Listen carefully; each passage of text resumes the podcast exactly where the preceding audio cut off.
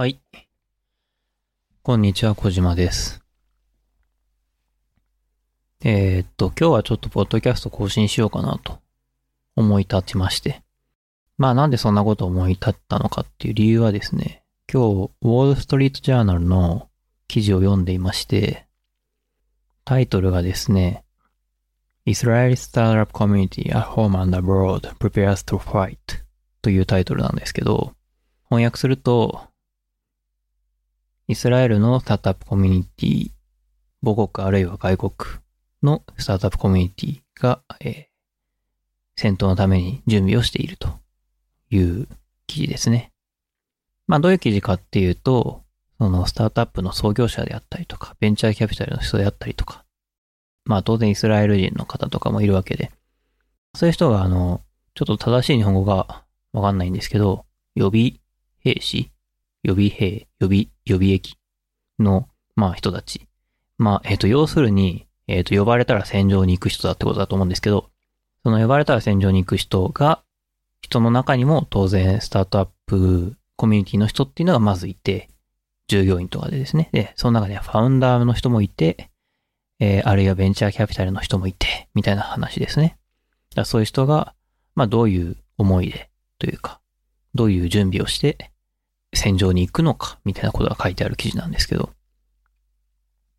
ま、だ写真とかだと、あの、戦場に行く前に、あの、娘に挨拶している写真とかがあったりして、まあ、なんかそれだけで、うーんという気持ちになるんですけれども、ちょっと読んだんですけれど、こんな状況でもビジネスはちゃんと止めずに、その任せられる部分は任し、そのチームが自律的に動くようになんとか準備はして、見通しはある程度立ったっていう状況で戦場に向かうというようなことが書いてあって、僕もスタートアップで働いたことあるんでわかるんですけど、例えば創業者って結構唯一無二の存在なんですよね。いやまあもちろんいつかは死ぬっていうのは分かってますよ。うちの社長だって人間なのでいつかは死にますよ、そりゃ。だそれがやっぱ、なんだろうな。もちろんあの、今は明日急に交通事故で死んでもおかしくは全然ないんですけれど、戦場に行くみたいな、こう、ちょっとマジで死ぬかもしれんみたいな、そういう悲壮感はやっぱないわけですよ。普段生活していて。まあしかも、スティーブ・ジョブズぐらい、あ、ちゃんと会社立て直した後で死んだらいいですけど、いいわけじゃないけど、まあ、まあまだなんか、その会社潰れないだろうなみたいなところはありますけど、本当にスタートアップやってたら、特にその初めて2年目3年目みたいな会社とかだったら、まあ本当に文字通りどうなってもよく、どうなっちゃっても不思議じゃないわけですよね。いや、なんかそこのあたり、本当ビジネスと戦争とって、その、戦争を取るっていう、その覚悟みたいなものをなんか感じますね。これ難しいのは、うん。僕、そんなにイスラエル側についてもないし、ハマス側についてもいないんですけれども、別にあの、どっちの味方でもないんだけど、同じようにスタートアップ界隈にいる人間として、スタートアップやりながら、それでも、ファウンダーやりながら、それでも戦場に行くことの、なんかその覚悟みたいなのを、なんかちょっと感じたんですよね。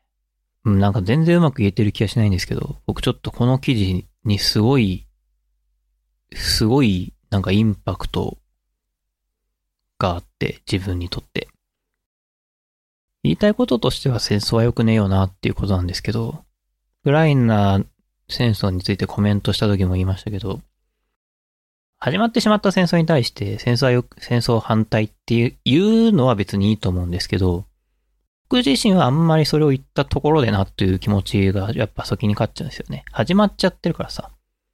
戦争反対っていうのは戦争する前に言うべきなのであって、始まってから言ってもなって感じなんですよ。っていう感覚が僕にはあって、あんまり戦争反対とか思ってるけど言わないようにしてるんですけど、今言っちゃってますけど。うん。ちょっと何が言いたいか分からなくなってきちゃったけど、これ言うのやっぱ見ると、本当安易に戦争反対って言ってればいいって話じゃないんだなっていうのはすごい思うんですよね。国っていうものがあって、その国っていうものが危機にさらされているとなった時に、まあ、スタートアップの創業者なんで、どう考えたって、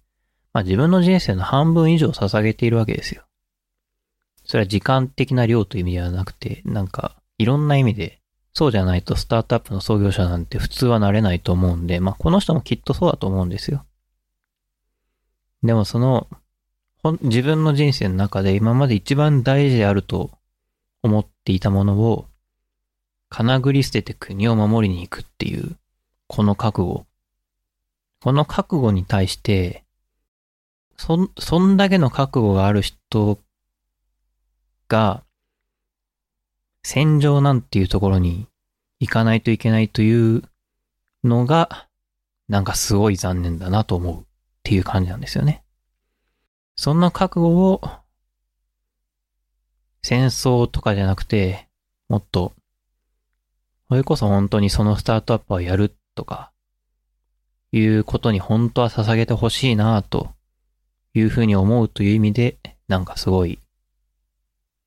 そういう意味で残念だなと思いました。いや、でもすごい、なんか僕に久々にポッドキャストの更新をさせるぐらいのいい記事だったので、ちょっと、ポッドキャストで紹介しました。なんでポッドキャストで紹介したのかっていうと、うまく書ける気がしなかったっていうことに尽きるんですけど、まあ実際うまく言えてないですしね。なんか、なんで僕この記事に感動したんでしょうね。ちょっと自分でもよくわかんないです。ただ、すごい感動しています。はい。まあ最近、ポッドキャスト更新サボってたんですけど、まあ理由は結構簡単で分かっていて、最近あの僕、英語の発音を強制するというか、学習するような英語のなんかレッスンみたいなの通ってるんですけど、それでですね、ほぼ毎日自分の発音を、英語の発音を録音して、提出して、翌日フィードバックが返ってくるっていうのを最近毎日やってるんですよ。これ毎日やってると何が起きるかっていうと、録音するっていうことに対して、その宿題の録音をして送るっていうことをやった後に、ポッドキャストを録音しようっていう気持ちにならないんだよね。いやまあ気持ちにならないだけなんだけど、もう録音して終わったなって思ってるのに、よし、もう一個、ポッドキャスト撮るぞってやっぱならないんですよ。で、ならないの分かってるから、今、あの、英語の宿題をやる前にこのポッドキャストは収録してるんですけど、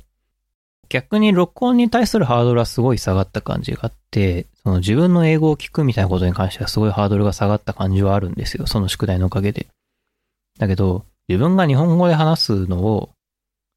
なんか録音する機会とか、それを聞き返す機会みたいなのは逆に減っちゃっていて、いや、どうしようかなという気持ちですね。いや、最近本当は僕、話し方の強制みたいなことしたいなと思っていて、全然できてないですけど、あの、うまく喋れてないっていう意味で全然できないんですけど、自分の喋り方にはもう何度も絶望してるんですよ、僕は。ポッドキャストの編集を通してですね。もうお前はなんてこんなに喋るのが下手なんだと。ずっとええとかあーとか言ってると。お前の話は全然頭に入ってこないと。ふざけるなと。いうことをですね、僕は自分に対して散々思い続けているんですけれども、でもやっぱりね、もう直せないんですよ、なかなか。で、やっぱ直そうとすると、それやっぱり客観視するしかないし、その録音をして、あるいは録画をして、ちゃんと自分が喋ってるのを聞いて、本当ダメだな、お前は、ということを、その、本当に心の底から反省して、えっ、ー、と、直すぞという努力をする、練習をするということしかもうないと思うんですけど、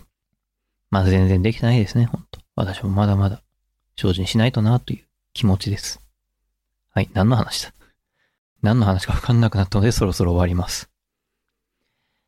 はい、えー、今回も最後まで聞いていただきありがとうございました。ポッドキャスト自体はちょっと更新滞っちゃいましたけど、ニュースレッターは2週に1遍ぐらいの頻度で投稿しております。ぜひ、ニュースレターも読んでいただければと思います。tak428k.substack.com tak428k.substack.com になります。それからですね、X 始めました。いや、前からやってたんですけど、前からやってたんですけど、あの、実は最近 X への投稿を増やすようにしています。これはなんか理由があるのかっていうと、まあ、あるっちゃあるしないっちゃないんですけど、X をやめようみたいな気持ちにはちょっとならなくなってきまして、まあやり続けるのが、細々やり続けるのがいいかなと思っています。で、えーなので X はやっています。それから、英語で投稿するときはブルースカイで投稿しています。まあもしブルースカイ使ってる人がいたら、アカウント概要欄に貼っておくので、もし興味があればフォローしてみてください。そんな感じかな。トロバートポッドキャスト第42回以上になります。また次回お会いしましょう。